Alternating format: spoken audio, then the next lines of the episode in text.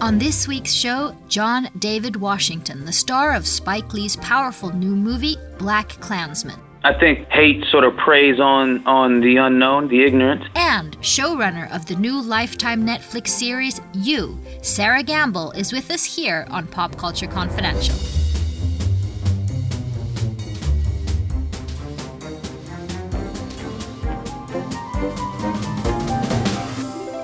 Hey everyone, I'm Christina Yerling Biro. So glad to have you with us here again. We have two great guests with us this week. John David Washington talks to me about his role in BlacKkKlansman. There he plays Ron Stallworth, the true story of an African American police officer who infiltrated the KKK. Plus, she must be one of the hardest working producers on TV this fall. Sera Gamble, whose writing and observations on themes like young love, anxiety, depression within the sci fi genre on shows like Supernatural and The Magicians have made her shows so beloved with audiences. Her new show is called You. It's a twisted love story in the social media age. It premieres this Sunday. But first, Journalist Alicia Lutes is back again with us to talk about this week's past industry news. Welcome back. Hi, thanks for having me. Um, so, a lot of the conversation this week has been dominated by the news that comedian Louis C.K. made his, what should we say, stand up comeback, so to speak. so, nine months after several of his female colleagues came forward and he admitted to masturbating in front of them. That's sort of the story behind this comeback. what do you yeah. know about this performance that he had at the Comedy Cellar? Um, well, it's really sort of interesting. Um, when you think about the setup, he was unannounced, just arrived on stage without anybody knowing about it or asking permission, um, which is, to be fair, um, can be standard practice at comedy spaces, especially in New York. Big time comedians will drop in, as it's called, um, quite frequently. But uh, you have to be aware of the optics of something like that, forcing yourself on a crowd unannounced after having forced yourself on women without their consent for a very long time in your career. Um, People may have not wanted to pay for his. I mean, they're yeah. sitting there, they've paid their entrance and their drinks and whatever. There may be several people in there who did not want to spend money on this particular. Yeah. You know, to be perfectly frank, like if you look at the statistics, there probably was a survivor of sexual assault in that room. Um, you know, at least one. And so it is, it was not the best move to make on Louis C.K.'s part um nor was the content really you know? I think a lot of people were sort of expecting after louis you know his his apology admittedly was kind of problematic and wasn't really great. And um you know he said he was going to take a long time to step sit back and listen. And i think a lot of people really expected because of how thoughtful and introspective he is in his comedy that you know maybe he would come back with a set that really sort of tackles the the ugliness of of what he did in that power dynamic and it was none of that. It was all of the same sort of stuff. Um, and it even included a joke about rape whistles being unclean which again if you're thinking about this as a human being you think maybe coming back after sexual assault allegations i don't make a rape whistle joke you know? Like that's something that seems very common sense. Yeah that really that really made my head spin the rape joke because i mean yeah. there that that's hard to sort of get past in this situation. It's audacious and it feels very much like kind of a fuck you, really. Yeah. Pardon my French, but like it feels like kind of a fuck you to the women that he abused and to assault victim, you know, survivors in general. Mm-hmm. Um, so what have the reactions been? Uh, not great, really. Mm-hmm. Um, you know, people have been very, very upset and very vocal about it. Um, which is nice which is nice to see because, you know, Louis C.K. is beloved. He got a standing ovation when he came out on stage that night at the comedy cellar. You know, like he is somebody people really, really love and really, really respond to because of the perceived honesty um in his jokes. Uh so I think people took it very personally, you know with good reason. There were a lot of really excellent um, conversations on Twitter about it, and there were some really excellent pieces um, by Maureen Ryan in Variety and um, the comedian Aper- uh, Aparna Nancherla. She had a great piece in the New York Times as well, um, just really looking at why why our first concern in these situations is but what's going to happen to the abuser and not but what happened to the victim what about all of these years of careers that we don't have from female comedians because they felt bullied or pressured or pushed out or you know too too messed up from their experience to go on and and I think that that's really the conversation that a lot of people want to be having rather than this conversation of when is it enough time for men to have, you know, been right. quiet so that they can come back when it's still again putting male personhood above, you know, women and victims of their abuse. Right. So it's it's really really really um, fraught and heated with very good reason because yeah. it's how how it has gone down. Like obviously there's no guidebook for how a roadmap for how this stuff is supposed to go but he has a few defenders right? Like michael che from snl he went out on instagram directly and said you know he served his time so to speak and and he, people should be able to make a living. I mean obviously in the case of a, a criminal a rapist i mean it was actually like weinstein or something but is there any sort of discussion as as ha, is this time enough or can you come back and make money on what you used to do when you have when something like this has happened in the case of Louis for example? Um you know I think it's really really complicated and I think that's what makes it such a hard um discussion to navigate because I think that nobody is saying that all men blanket statement can't, you know, quote unquote come back, can't make retributions, can't, you know, make right some of the things that they've wronged. Um, but I think it is a very nuanced, very case by case basis thing. And I think that's what a lot of people want. And maybe not make a rape joke on your first set. And maybe yeah. don't make a rape joke on your first date out right. after being accused of uh, masturbating in front of women. right. Alicia, thank you so much. Can you stick around and help me introduce someone I know that you really, uh, really means a lot to you? Sera Gamble. Love to, yes. okay, I'll check right back with you. Our first guest this week is actor John David Washington. Now, he's starring in Spike Lee's new film BlacKkKlansman. This is the true story of the black police officer Ron Stallworth who infiltrated the Ku Klux Klan in the 1970s. It's so gut punchingly relevant right now, particularly in the wake of the Charlottesville riots. The KKK is planning an attack. How do you propose to make this investigation? We'll establish contact over the phone. We'll need a white officer to play me when they meet face to face.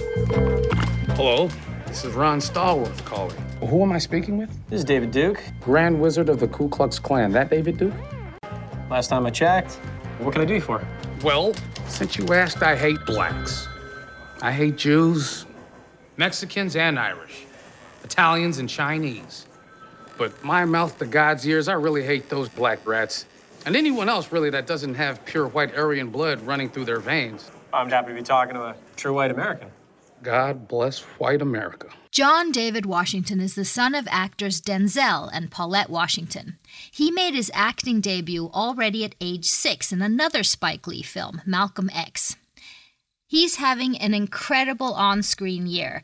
Besides BlacKkKlansman, he's starring in Robert Redford's The Old Man and the Gun and as a Brooklyn policeman in Reinaldo Marcus Green's drama Monsters and Men.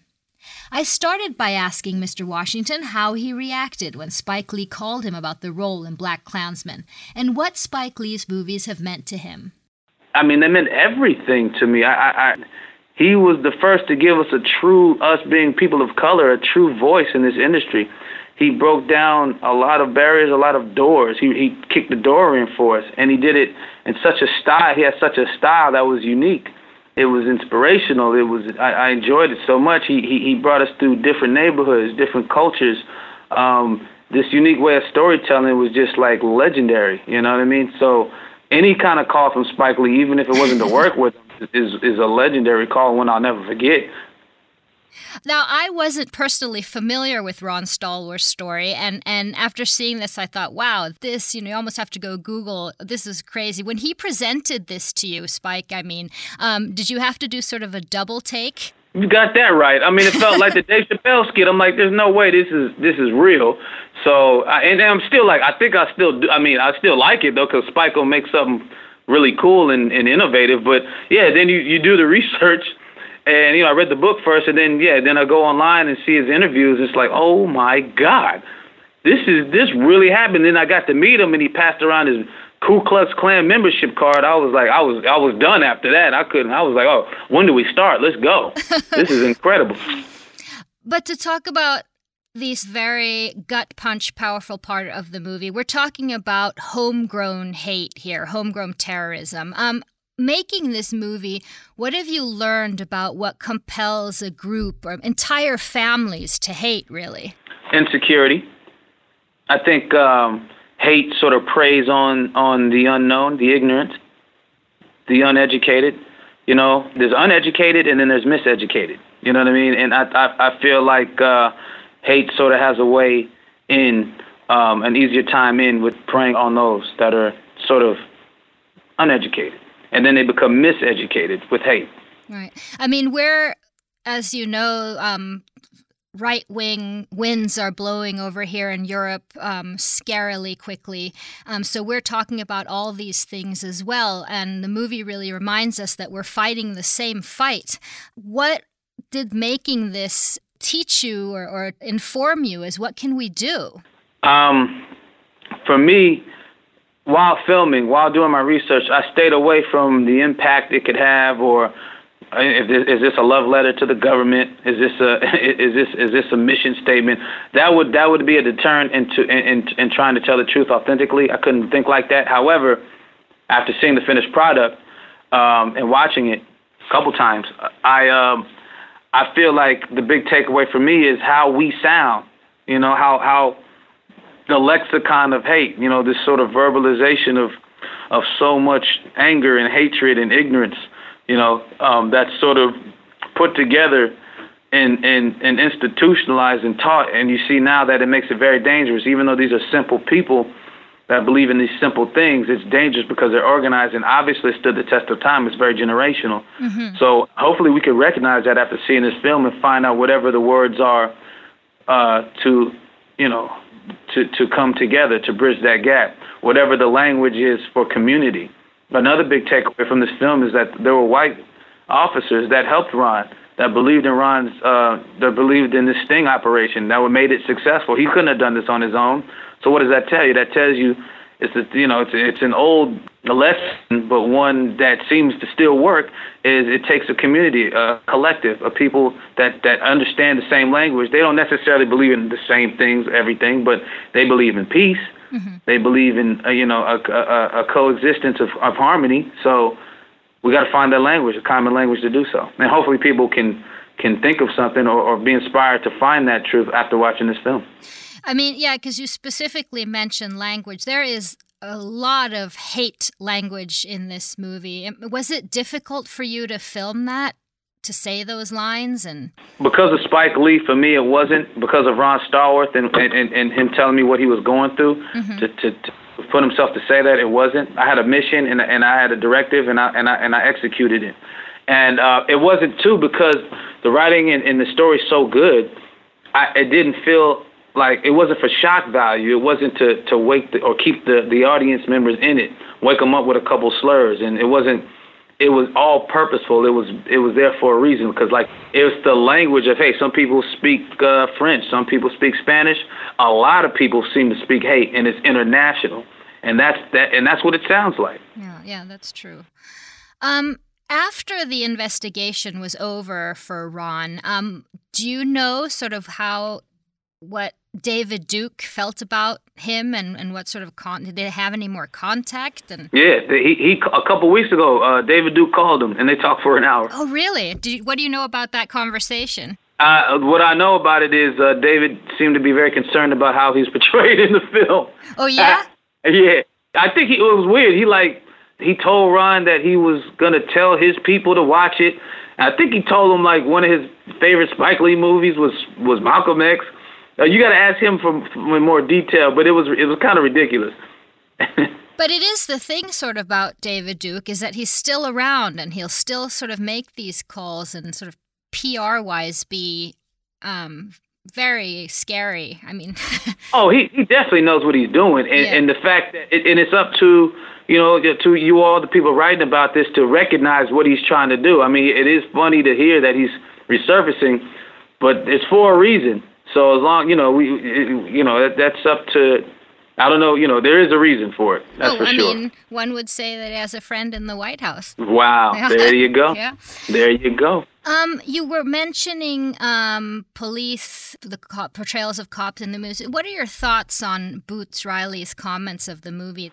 Boots Riley made made a, a very unique film. You know, the fact listen, Spike said it's almost impossible to make a film, even a bad one. Um, so just the fact that we can just make films, that we have this opportunity, this this uh, luxury to to tell stories and to share our stories, it's a celebration. So I celebrate him. I celebrate him for getting able, for him being able to make his movie. That's what I think. Well, talking about that, this is not you've you've portrayed police a couple times now. Um, what have you gained for perspective of, of law enforcement actually playing these roles? That there it's a thankless job that there are men and women of color out there that are protecting and serving their community. And some of the people that are that, are calling them out that are saying that they should be killed um, should take a moment of pause and make sure that they, they be they're specific about who they're mad at because there's some of them that are actually doing their jobs correctly. And I was one of them. I, I was I wanted I was calling for blood too until until I met some of them until I got got into their community and I realized, oh my God, they sacrifice, they risk their lives every day for a stranger, for somebody cussing them out. I mean, how do you, how would that make me feel? So I, had- I had to take a moment of pause because I got into the information. So I would like to, I also want to dedicate this performance to the men and women that are doing it the right way. Now, the ones that aren't, the ones that are that are abusing their power, that are corrupt. Um, I, I have a different message message for them. But the ones that are doing it the right way, the ones that really do care, that are in it for the right reasons, that that want to save these young people, uh, you know, I dedicate this to you. Right. And what do you want to say to the other ones? Uh, next question. okay. Well, we'll use that language of hate. Well, we've talked But that, because I mean, because that's the language of hate. You know what I mean? right. Then No, I no, would, I- I would have to retard myself to to to acquiesce to hate, and I and I, I don't I don't have the right words right now to to to express that. Right. So I, I rather highlight and thank the ones that are actually doing their jobs and let them handle it. Right. Um, yeah, we've talked a lot about hate these few minutes already. So, so I thought it was so beautiful that you um, said that your mother taught you love. How did she do that? putting God in everything, to treat people with respect. Yes, ma'am. No, sir. Um, that you aren't above anybody. That um, that, it, that that we are a community. That you must you got to listen to people. You never know what people are going through. You never know what a hug could do. You never know what what taking a little time out for somebody, just listening to somebody, what that can do for someone. You know, to to to be to be humble and to be willing to give your time, to tithe your time whether it be a conversation, whether it be, you know, a meal, whatever. You know, I mean, and in, and in this craft, in this arts and craft, we're able to the stories that we collect, that the people that we get to meet, you know, we can maybe represent them at some point in a mm-hmm. film, on a, in a play, and then they could look at themselves and be, you know, you could save somebody from committing suicide, maybe. You never know. You have worked the past few with some incredible powerhouses. For example, Robert Redford, Harry Belafonte is in your movie now, and of course, um, your dad. What do actors of sort of another generation, what have they taught you when you're on this gangbuster ride of a career you're on this year? There's a whole bunch of reasons, but chief among them, what I've learned was you can be you you can accomplish everything. These men accomplished so much, and guess what? Spike too. And guess what? They loved what they do. They had this sort of youthful exuberance about about being on set and working. Mm-hmm. I mean, that's what I took away from it. They weren't. It wasn't like this cynical sort of elitist attitude of I am I am who I am. Get out of my way. I, I'll do it the way I want to. They were they were working with people, and I think that's also the community, the environment that was set on these on the sets that I got to work on. So a lot of that is, is dependent on the director who's calling the shots. I saw men like these these men you, t- you talk about, especially Robert Redford and and, and, and uh, Harry Belafonte. I didn't see ego. Right. And how do you think they manage that in a career that spans what? Six decades, seven in, in, in Hollywood and all that? I think they, they, they, they, they kept their humanity. I think for the reasons that I told you what my mom told me about love, I think they love properly. I think they love people. I think they love what they do. I think they appreciate the process, are huge advocates of process. Right, right. And they've lived through some trying times. I mean, they they lived through Malcolm, Martin Luther King being shot, JFK being shot. They know what that uh, what Vietnam did to this country, you know, and they're, and they're still living to talk about it. So I feel like they appreciate life. And they can bring that. And they bring that to the screen, exactly. Right. Yep. Um, you had you're of course a you were a huge college football player and you were in the NFL, but I thought it was so funny that you referred to your NFL time as a professional bench sitter. yep. I was, I was. I'm thinking there's a lot of uh, downtime on sets too. Did that teach you anything? yeah, I, I apply my bench setting skills to uh to yeah to the set where you have to hurry up and wait a lot of times. No, there's there's there's a, a whole bunch of lessons that I that are so applicable from football to uh to acting. For one, process. For one, routine. Um, you know, being being able to to be as thorough as possible, and then to adapt to your environment, to be able to free, to ad lib, to adjust on the fly. A lot of times in, fo- in football, you draw up a play, you draw it up, you work on it all week, and in the game, you know something's gonna happen. There's a there's a leak on the line that somebody breaks through. You got to make a decision. You got to make a cut. Right. You got to adapt, and and sometimes that can that can that cut that adaptation will be able to get you a touchdown. And same thing with this, I, especially on a spike set you practice and rehearse if you can, and we got to a spike. But if there's these truer moments, the moments that you didn't plan for that are happening, this energy that's happening on set, you kind of you got to got to go with it because that's the touchdown. Yeah. And I, I wouldn't have been able to to trust that uh, those instincts if it weren't for football. What's next for you? Uh, I'm hoping to work, you know, if, I'm hoping to work with visionaries. I'm hoping to work with people that really care about the craft, that really love storytelling. I'm really, I'm ready to work with the, like the men we named. I'm ready to work with people without ego, Uh-huh. or at least the ego was serviced in in the good of the film and for the community. That they they want whatever is best for the film to work. Mm-hmm. That's what I, I that's what I need right now. I need to learn more. Mr. Washington, thank you so much for your time and for your very powerful movie. I very much appreciate it. Appreciate it. Thank you so much. Thank you so much, John David Washington. BlacKkKlansman is out in theaters in the US and premieres in Sweden on Friday, September 7th. And now, Alicia, you're back with us again to talk about our next guest. Hi, popping back in in the middle of the show. So, writer, showrunner Sera Gamble, throughout her career, she's been on Supernatural, The Magicians. She's really tackled some very important and difficult themes, especially for teens, I would say, in the sci fi genre. Um, what can you tell me has been specific about her writing that you've really um, tapped into? Gosh, um, I am in constant awe and admiration of Sera Gamble. She is one of the most playfully subversive writers, I think, on TV, um, and one of the coolest showrunners I've had the experience of interviewing and working with. You know, she is somebody that tackles really, really tough issues in a really, really clever way and in a way that doesn't feel like an after school special. It doesn't talk down to its audience. It makes the story better. You know, I, I think about a show like The Magicians, which um, really does tackle a lot of like mental health and, and sort of adolescent growing pain issues in a very frank way, um, which I think you wouldn't expect from a show about people that have magic and you know there are centaurs and gods and demons running around. But you know she really takes that and uses it as a fun wink and a subversive nod to um, a lot of very real things. And she uses stuff to make the plot more interesting and more exciting. You know it doesn't feel like it's just tacked on. Everything feels very organic. And um, she has uh, you know she's an amazing um, mentor for a lot of her writers as well. Like her writers room is filled with a lot of young writers on that show. And what they're able to learn and glean from her and what she's able to provide as an incredible resource, I think, is also just making the TV landscape better. Well, that's so great. We talk about all those things that you mentioned, her writing room and, and, and the themes that she talks about. So let's get into this interview. Thank you so much for being with us again. Thank you for having me. I'm excited for everyone to listen to this interview.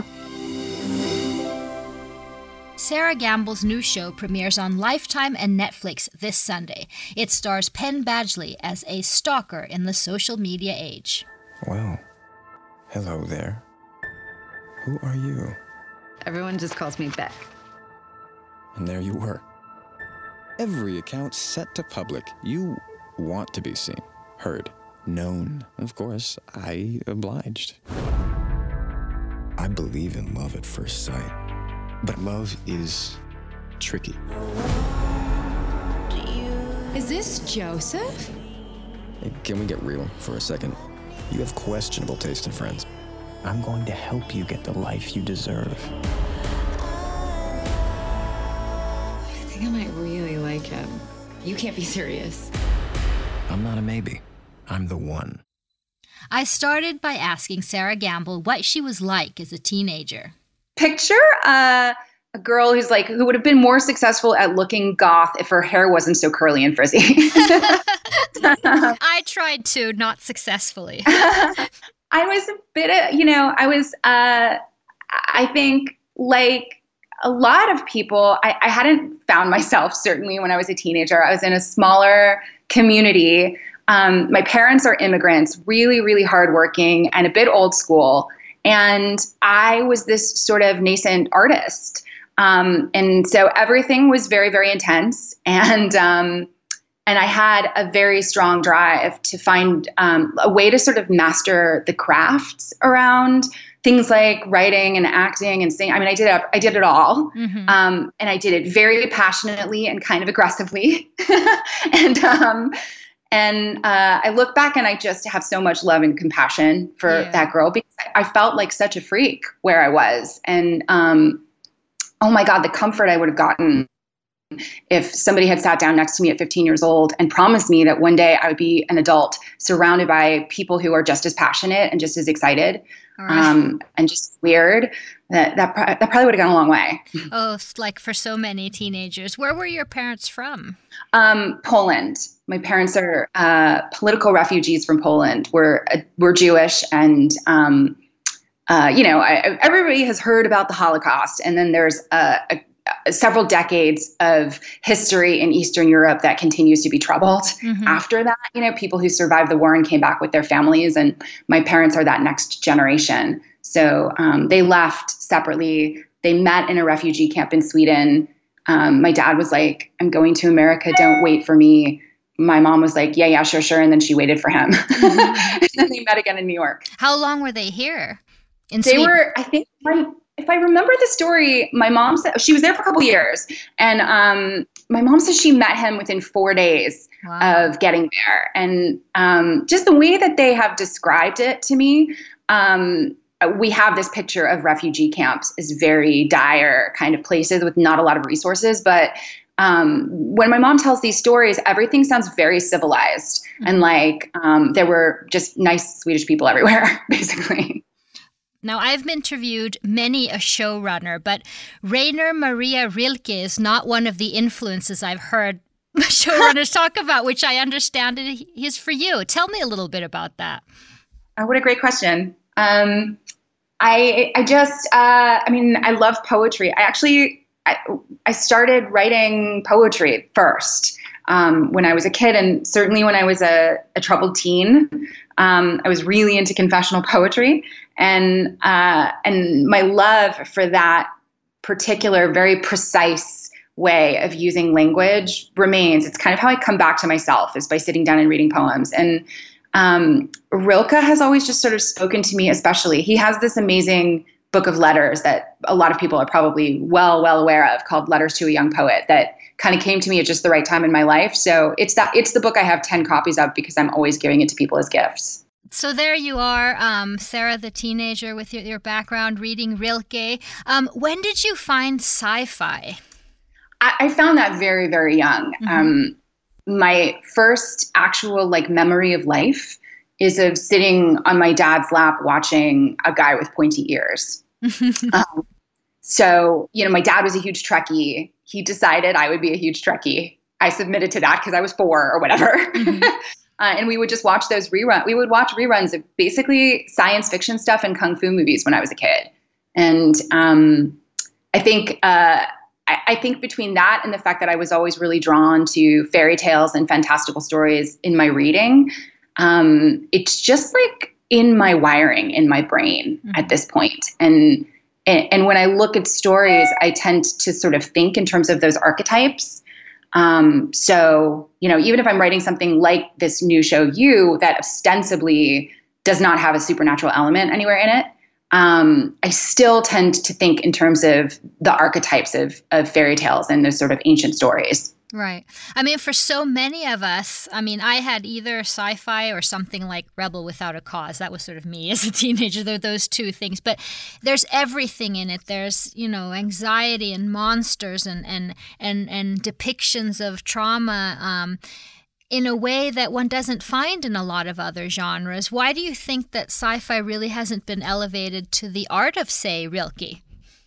I think that's just an error on the part of the snobby populace. I think great art is great art and it transcends, you know, it doesn't, who gives a shit if you're drawing with crayons or acrylics or oil paints? If it's good, it's good, is kind of how I feel about it. And um, I think that people, uh, you know, cer- certain people, I mean, you know, we like to think that we're seeing something prestigious, you know, and, and we like to categorize things. I guess there's a bit of a conversation about that around the Oscars this year. Right. But true. Um, there's also something, so I don't know. I tend to sort of roll my eyes at it because I think people like what they like and, and, and audiences just kind of as a whole are not stupid and they're not attracted to things because they're dumb they're attracted to things because they're interesting and surprising and speak to them and uh, a lot of levels and um, and then the rest is just i don't know think pieces and and ways that people like to label themselves and each other right. definitely among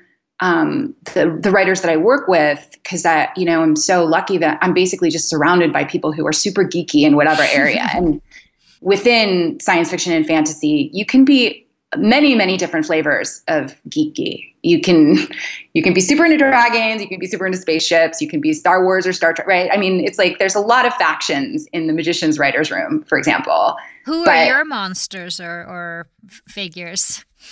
Um or were. My I, I think my favorite creator of monsters who's working today is is guillermo del toro. Oh right. The one who i feel like it, you know his work is really beautiful. He's meticulous in designing his creatures. He starts i think often with a sketchbook and an idea of a monster and he has such a direct line really from his heart to his head mm-hmm. um, that goes to this thing that we're talking about really which is that um, monster stories are stories about the human spirit and the human psyche they're about what is inside us that we're afraid of and what is like just outside the circle of the fire that we're afraid of. And he really instinctually gets it on this masterful level. Uh, so I think his work speaks for itself that way. So he's the one that I geek out the most about. Right. I interviewed Doug Jones before Christmas, um, and he was talking so poignantly about why he's worked so many years with Guillermo as as playing his monsters, um, just because he was so tall and gangly and weird, and he just it felt like a monster his whole upbringing. It was really very beautiful. Speaking of people who are kind of underestimated because of the genres that they work in doug jones is such an incredible actor. Mm, incredible. And because he's in 10 hours of prosthetics people sort of put him in a different category they shouldn't i don't think they should right right one of the things that I think that you are so incredible at writing um, with magicians is sort of depicting through your um, characters and, and, and magic sort of is mental illness. Um, tell me a little bit about how you have approached that in magicians, especially for teens. Yeah, I think it was present in the source material. We, uh, John McNamara, my partner on The Magicians, and I had a lot of conversation about it with Lev Grossman, who wrote the books, and we all agree that there is a thread and sort of unconscious thread. He doesn't speak it as explicitly in the novels, but a sense of Quentin Coldwater frequently fighting depression and hoping that this next thing would be the thing that changes his brain and then being continually disappointed by the truth of adult life even though he has magic so that was always there i think we made it explicit because it was interesting to us and i guess when i started working on the magicians i saw it as a chance to just kind of do my version of a kind of show that I've written for other people for a really long time. Mm-hmm. When you're on staff of a show, and I was on Supernatural for seven seasons and worked on some other stuff too. And uh, when you're on somebody else's show, your job is really to do your absolute best work, fulfilling their vision. And um, that was graduate school for me, and it was often really, really fun to to sort of try to bring to life what basically what Eric Kripke wanted on Supernatural and um, I'm very fortunate to have learned what I learned. But I came away from it saying, if I get the chance to make a show where my name is on it, like I'm the co creator of this show, I just want it to be personal. Mm-hmm. And otherwise, why do it? I don't want to go through the exercise of doing another 150 episodes of a thing with monsters in it. I already did that. And if, if we're going to do it and we're going to say, watch this one, I, I don't know what else to do besides be really specific. And I think struggling with mental health is something I really understand intimately. It's something that John understands intimately. I mean, any room of writers is going to have people who understand things like anxiety and depression. Well, it's so important. I mean, it was just while I was um, a few days ago writing and re- questions for you and researching this and everything, an alert came up from something on my email where with a news break that the rate of young people calling suicide helplines today is way up. Yeah. Um, and um, I was just thinking how important it is that there are stories like this for, um, you know, I, I'm not sure exactly why the rates are up, but how important it is that we keep telling these stories.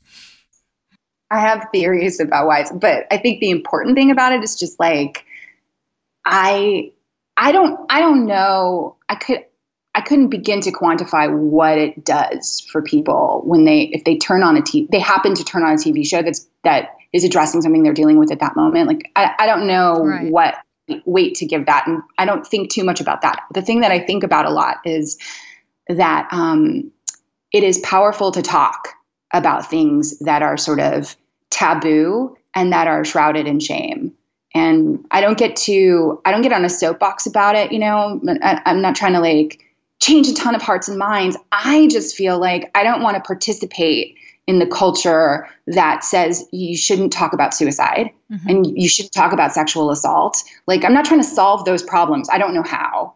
But I do want to be part of the segment of the population that speaks it out loud and just says, This is messy. This is fucking with my head. Can we talk about this? Mm-hmm. We should talk about this more. So, our philosophy on the show is if something comes up and it makes us feel uneasy, we're very likely to be like, how can we how can we write a story about that? Right, right. Um, Change, you probably got this question a lot through your career, but how, were you have you at all been, or how influenced are, are you by Buffy and Joss Whedon? Uh, I, I mean, very. Yeah, because that show is so great on so many levels, and um, it was so good for so long. And I, I mean, it's it's such a it's a coming of age story uh, and it was quite masterful at using emotional pain as stakes. Right. That's what I was thinking of, that they were good yeah. at that. They sort of brought that into television somehow. I, I, think there are uh, shows that I doubt, I don't know. I mean, I, I guess I know maybe a couple people peripherally who worked on it. I, I, doubt they were in the writer's room thinking like we're changing the culture when they were making that oh, show. No. For like, you know, if that show I, remember when it first came on, and I was a bit of a snob about it. And my first thought was, well, that looks kind of cheap because it was. It was.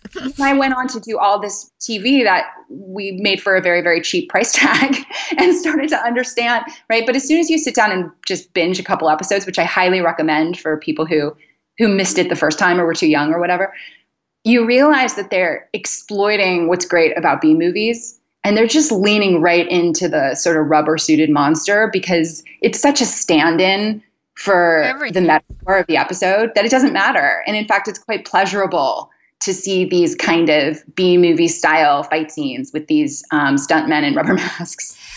Um, why are there still so few women in sci fi? I don't think that's true, actually. Oh, good. I think in the world, I think online, I think on uh, websites where people post their own fan fiction, I think women who are writing certainly things like YA. Mm-hmm. Um, there's a ton of women. The question that I, that you might be asking, correct me if I'm wrong, is why are there so few women in positions of power in entertainment making this kind of stuff? Right.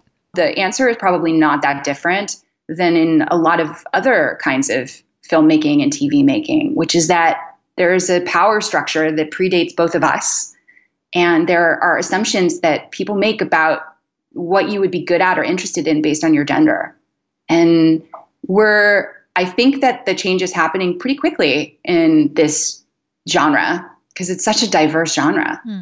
But, uh, but you know, there's there's a lot of stereotypes about who's good at writing action and who can write like really muscular sci-fi opera or whatever and it's all complete bullshit It's so weird with the sci-fi genre because I mean for me at least growing up it's such it's the perfect genre for a young girl. I It mean is. with everything we've been discussing um previously it's it has Yeah. everything.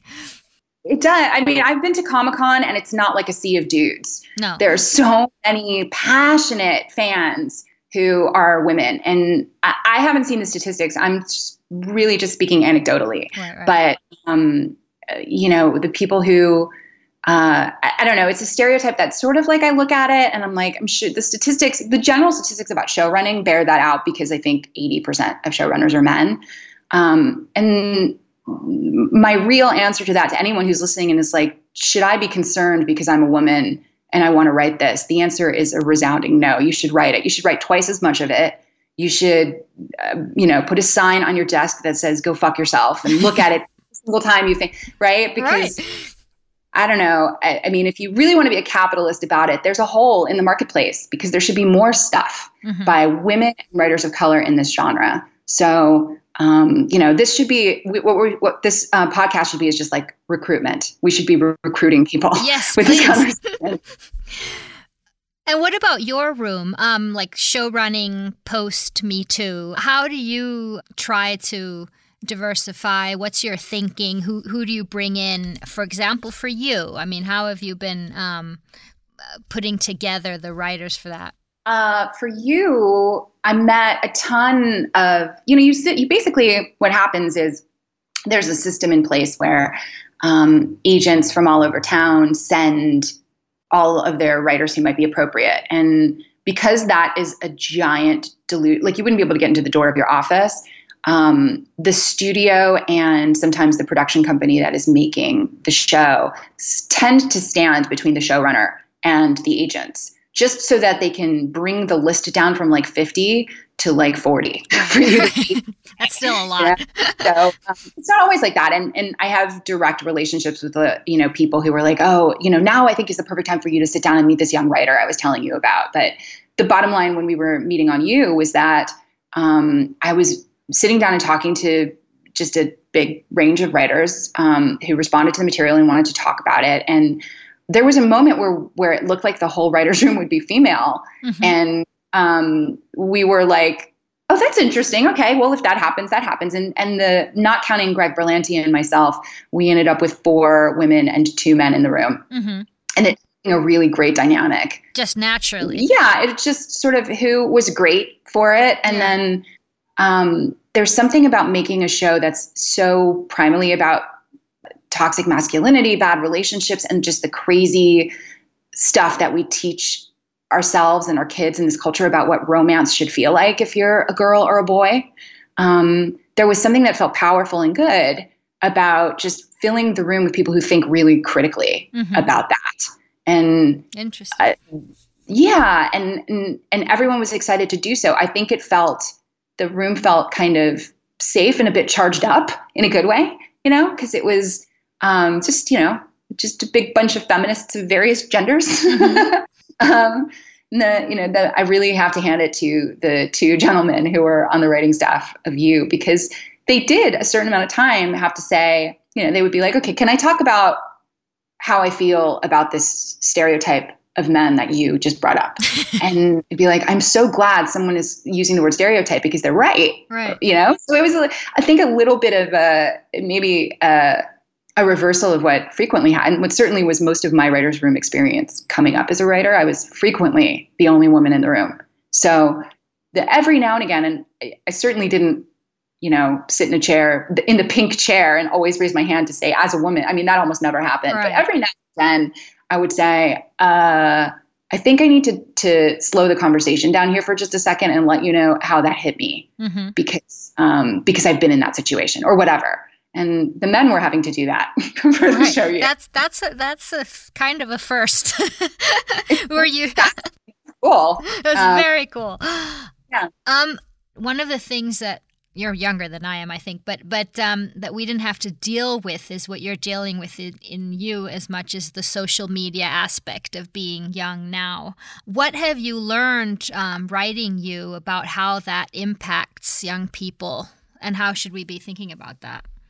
I think it's it's so multifaceted. We could talk for an hour just about this. I think when you're like, why why are young people more anxious and more depressed? I, I actually do think that part of the reason is because we're so hyper connected to our phones. Right. And uh, I mean, I'm I'm just quoting a lot of articles and statistics I've read, but I also have felt it in myself that there's a lot of impulses in my brain that are about checking and uh, you know making sure I haven't missed something or being concerned about something I just read. And it and it was very much exacerbated for me after the last presidential election, where my um, feeling about news and about the opinions of the people I was following on social media just everything just felt so magnified Mm-hmm. but um, specifically for specifically for this season of the show, a thing that struck me. I mean, it's easy to say that privacy is gone, but really, privacy is gone, and you don't even have to be on social media. You have friends and colleagues and people around you who are on social media, and they are including you mm-hmm. in that world without, with or without your consent. Sometimes just with data sharing, and sometimes because you happen to be in the room when a picture is taken. And when you're talking about a, a young woman like Beck, who is the the female lead of of you, she's a young woman living in New York. She doesn't have a lot of resources. She wants to be a professional writer. She is making ends meet as a yoga teacher. You have to have a social media presence. You have to brand yourself, really. I mean, that's everything we teach people about just the baseline of being successful. So I actually started to get a little pissed off on her behalf as we really delved into this because it's it's uh it's tempting to say this is a cautionary tale about vanity. It's tempting to say people are more narcissistic than ever and they put selfies on Instagram. But that is just a bullshit reduction of what is really happening in our culture, which is we are demanding access to people on this really high level that affects their ability to be employed and it affects their social I mean it's that that's it's real and it's tribal and it's a catch 22 because you don't want to be you don't necessarily want to bare your soul. You also don't want every single thought to be permanent forever. That can come back and bite you. And and yeah, if you meet a Joe Goldberg, he's going to be able to find your apartment. I have to ask you, what would be with all your, you know, you seem to have read everything and, and so interested in, in art, and- and what would be a dream project for you or dream story to tell in the future? Oh, I have I have like a little book with ideas, and I have many many of those. But uh, I I feel like I haven't even scratched the surface of of these genres, and would like to to do more. The thing the thing about right now is there's more TV than ever, and there are more places than ever, and and creators are being encouraged to be quirkier and more niche and and to follow that weird idea down a rabbit hole in a way that doesn't have to be like as sustainable as 10,000 episodes of CSI or something. So it really just feels like it's um that that that there some kind of a, a ceiling has been broken. Mhm. Um, the last thing I read that I am jealous of because I, I haven't looked to see who's writing it, but I can only assume it's well into development is um, The Power by Naomi Alderman. I'm a little late to the party, but I actually just finished it this morning. Mhm. I love, I really love story. I felt this way years ago when I read Y the Last Man, Mhm. which I guess is now also happening.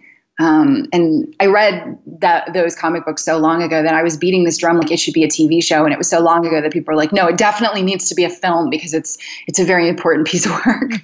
but now, of course, it'll be a TV show. But I, I really love speculative fiction where uh, you know you drop something into the middle of a society and it shakes it to shakes it to its core, and then you watch that society rebuild. I mean um, I think probably the most successful show like that on TV right now is The Walking Dead. Right. Uh, but there's a there's so many things you can say it's the zombie apocalypse, and in the case of this novel I just finished, it's about uh, you know women suddenly having this mutation where they can shock you with electricity and kill you. Mm-hmm. Uh, and as that spreads, the the dynamic between men and women all over the world changes very very rapidly because women are stronger. Interesting. Um, so yeah, stories like that are delightful. I just I, I like to live in worlds that you can continue to riff on and unfold for you know you can skip five years into the future and see what was what's happening. Those are my favorite. Right. Well and and also i would i'm looking forward to that Sera Gamble guillermo del toro collaboration sometime in the future. I keep talking about him. I hope he doesn't think i'm stalking him because i'm really not. I am an expert in stalking. I don't myself partake. All right Sera, thank you so much for taking your time with me. I really appreciate it. It was so interesting. Thanks, this was great. Thank you so much to Sera Gamble. You premieres on Lifetime in the US and Netflix over here on Sunday, September 9th. And thank you so much for listening. You can follow the show on Twitter at PodPopCulture, on Instagram and Facebook, and of course on our website, popcultureconfidential.com. Take some time to rate us on iTunes and SoundCloud. We really appreciate it. This show was edited by Tom Hansen, and I'm Christina Yerling Biro. Thank you so much for listening.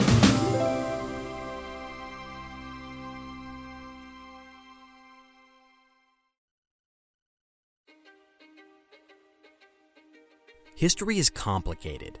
The story of human progress is long, messy, and riddled with controversies big and small. On Conflicted, we dive headfirst into history's most infamous events and contentious figures. We try and untangle the good from the bad, the fact from the fiction, and the monsters from the misunderstood. Was Genghis Khan a murderous butcher or a civic pioneer? Did the Allied powers go too far in firebombing the German city of Dresden at the twilight of World War II? And how did the Marquis de Sade acquire such a sinister reputation? And was any of it true? These are just a few of the tough questions we wrestle with and investigate on Conflicted. So if you love history or just enjoy a good story, please join me, your host, Zach Cornwell, for a fascinating new topic each and every month. Conflicted, a history podcast, is available on Spotify, Apple, or wherever else you get your podcasts. I hope to see you soon.